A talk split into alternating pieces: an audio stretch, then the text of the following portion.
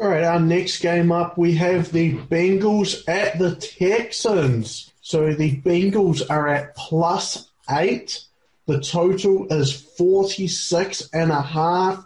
The Bengals got that huge win up against the Steelers last week, but there's no way they can carry on that form when they're not playing a divisional rival. The Texans, again, lost the game. This time they were going for the tie to force overtime at the end of the game against the Colts. That's twice in a row versus the Colts this season. They have managed to screw it up at the end. That's got to be demoralizing for them. They're either going to come out fired up to get a huge win, or they are going to be packing it in, giving the game away, saying, Crennel, just go and retire. You're old. Call it a day, and we'll be back next year with nothing. So I can't bet on this game because I'm not an addict anymore anyway. You're telling me Romeo Crennel-led team is getting 8 points against anyone? Yeah. What? I don't get it, but there's no way I can bet it because that means I would have to watch the game, and I just really want this game to be over so I can see how Deshaun Watson did and a few of the Bengals position players. Other than that, do not care. Will not be watching. Lots of other good games going on at the same time. I'm surprised they didn't be like, yo, we're gonna flex this game out of the schedule. Just like, don't. It's all good. We'll just give you both a tie.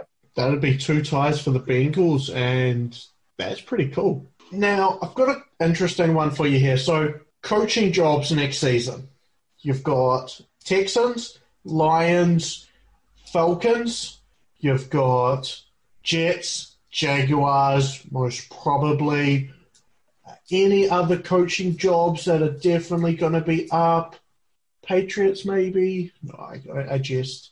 I mean, he could leave at any time. He could be one of those guys you never really know.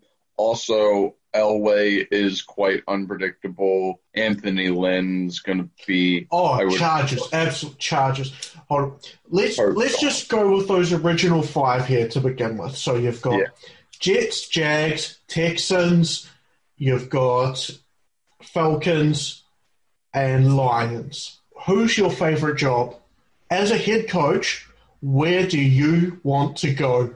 That is difficult. I'm going to go very, very, very against what most people would think. I'm going to the Lions, Matt. Okay. The owner's going to let me do whatever I want.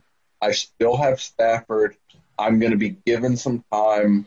That whole organization is just so messed up and terrible coaching and just terrible everything for so long that if you can get the team average, you're God. If you can get 4 seasons in a row of, 10-6, 9-7. So I'm going for the low-hanging fruit in Detroit Lions. Although there's much more potential other places, I'm taking the safe route. How about you? Well, the reason I bring this up in this game here is because I think out of those 5, the job I want the least is the Texans job. Yeah, no, they just asset-wise, value-wise, they're very terrible. That defense is so old, you're going to lose every good defensive piece. Their offense has terrible contracts from top to bottom. Deshaun Watson is your only really good weapon that's been locked down. Like everyone else, I don't want a part of that Texans team.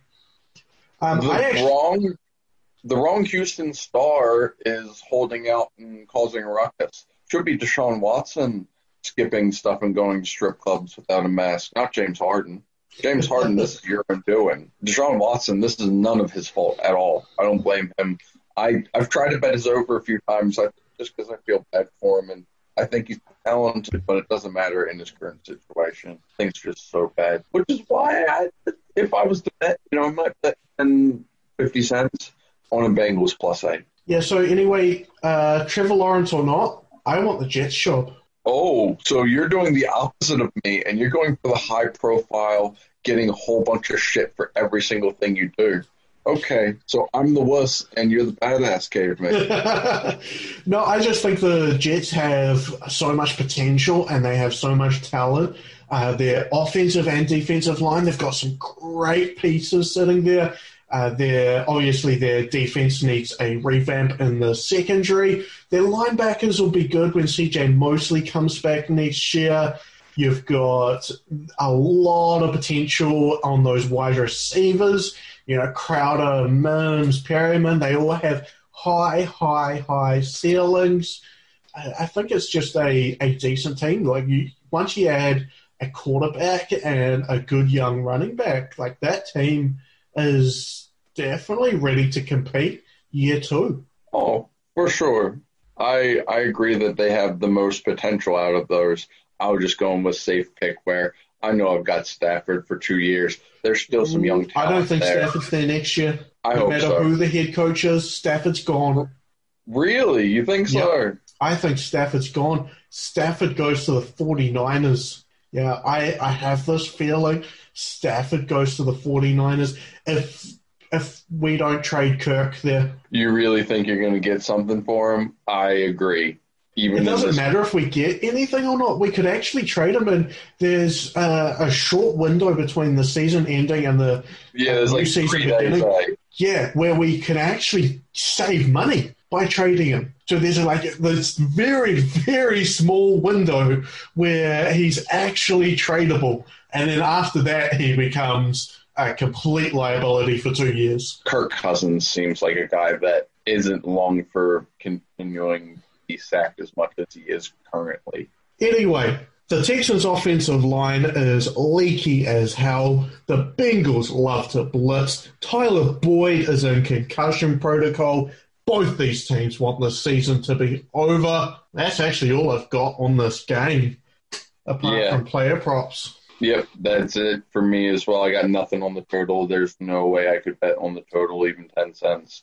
Oh, no, this is fade game of the week. I concur. So, player props. Jordan Aikens comes back in a big way on this game.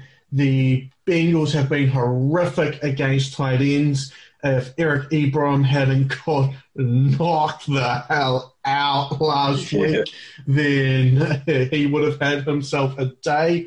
Stupid play by Ben Roethlisberger. Yeah, let's throw the ball into triple coverage to our tight end who's streaking across the field. Not worry about Chase Claypool, who's beaten his man and is completely open, waving his arm in the air, saying, "Throw me the ball. I'm going to score a touchdown." Nah, throw the ball into triple coverage and get your tight end knocked the hell out.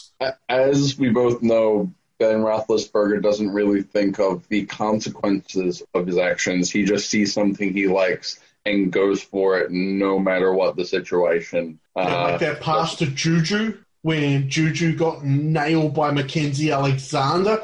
Alexander is playing better this season than he ever did for the Vikings as well. Oh, him and Bell I actually like on that Bengals. That Bengals team could be good next year. I would not count them out. I don't know about their coaching still, which is weird to say 2 years in. But, yeah, I would not count the Bengals out, especially if Burrow is playing a full season next year. Absolutely. Giovanni Bernard gets a great matchup up against a terrible Texans run defense. So I'll take some Bernard this week as well, although beware that backfield is a committee between about three different guys right now, all backups. So just be careful a wee bit on Bernard. But I also like AJ Green. Green should match up against Vernon Hargraves. And we have been taking the Vernon Hargraves matchup all season long. And we're going to continue it, especially when Green has like a 6.5 foot height advantage over him and should just be able to put his hand up and one-hand some balls. A top 4 cornerback in the league right now. He should be a fifth or a practice spotter. Probably will be next year once people actually watch the tape. He's just absolutely horrific. And still, effort comes and goes. It's hilarious. There should be some really good highlights of him on YouTube. Hopefully someone is a big fan of watching him kind of run next to people and almost push them out of bounds.